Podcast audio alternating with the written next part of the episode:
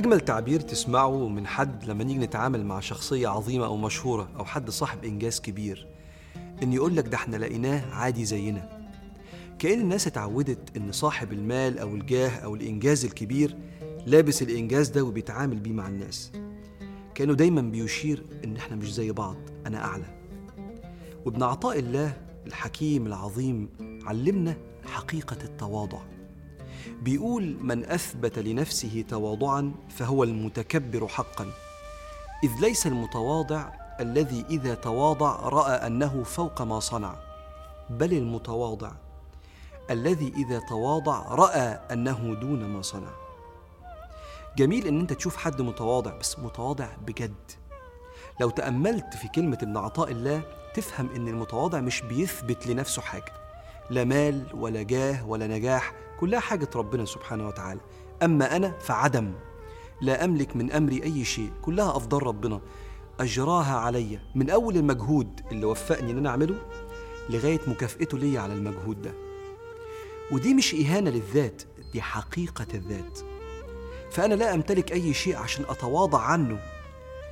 ما تلاقيش المتواضع يقول أنا تواضعت واتكلمت على فكرة مع حارس العمارة كأننا واحد. أنتوا فعلا واحد. ولا تلاقي المتواضعة تقول أنا تواضعت وقعدت مع الشغالة قعدتها جنبي كأنها والدتي. هي فعلا زي والدتك. وهنا لفتة مهمة جدا في الشريعة وهي الأمر بتعظيم الكبير سنا ومقاما. قال صلى الله عليه وسلم ليس منا من لم يرحم صغيرنا ويعرف شرف كبيرنا لكن الكبير نفسه لا يرى لنفسه فضلا. قل إن الفضل بيد الله يؤتيه من يشاء. فحقيقة التواضع إن الإنسان لا يرى إنه كان عالي وتواضع. هو تصرفاته طبيعية لأن العباد كلهم اللي يعرف مقامهم العالي أو اللي مش عالي هو الله سبحانه وتعالى. فمن رحمة ربنا سبحانه وتعالى إن ادانا علامات خلى العلماء يقولوها لنا علامات على حقيقة التواضع. العلماء بيقولوا فيها علامتين قال لك قبول الحق وشهود الفضل. قبول الحق دي العلامة الكبرى أنت متواضع ولا لأ. الفضيل بن عياض العالم الكبير بيقول لما سئل عن التواضع قال المتواضع يخضع للحق وينقاد له ولو سمعه من صبي قبله ولو سمعه من أجهل الناس قبله. لأن الشخص البسيط المتواضع باحث عن الحق مش باحث عن الانتصار للذات فيتعلم من الطفل ويتعلم من اللي هو شايفه جاهل مش متعلم زيه لأن الحق إذا جاء على أي لسان صار حق وأنا بدور على الحق. فدي من علامات التواضع. قبول الحق ولو طلع من حد أنت شايفه ما تعلمش زيك أو ما عندوش اللي عندك من إنجازات. اتنين شهود الفضل. حسن البصري بيعلمنا بيتكلم أن التواضع أن تخرج من منزلك فلا تلقى أي إنسان إلا ورأيت له عليك فضل.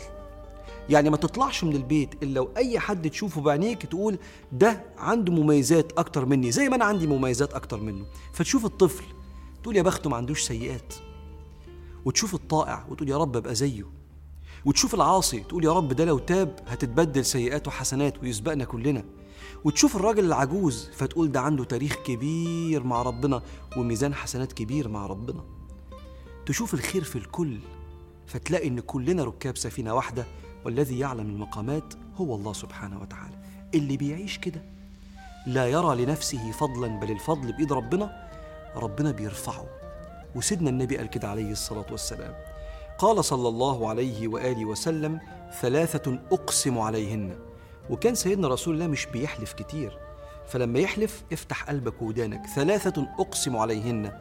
وأحدثكم حديثا فاحفظوه. ما نقصت صدقة من مال وما زاد الله عبدا بعفو إلا عزا. وما تواضع أحد لله إلا رفعه الله. كل ما كنت بسيط وشايف إن الطبيعي إنك أنت تكون بسيط كل ما ربنا يرفعك في قلوب الناس لأن قلوب العباد بين إصبعين من أصابع الرحمن. فاللهم يا رب ارزقنا شهودك حتى نحترم كل ما خلقت يا عظيم السماوات والأرض.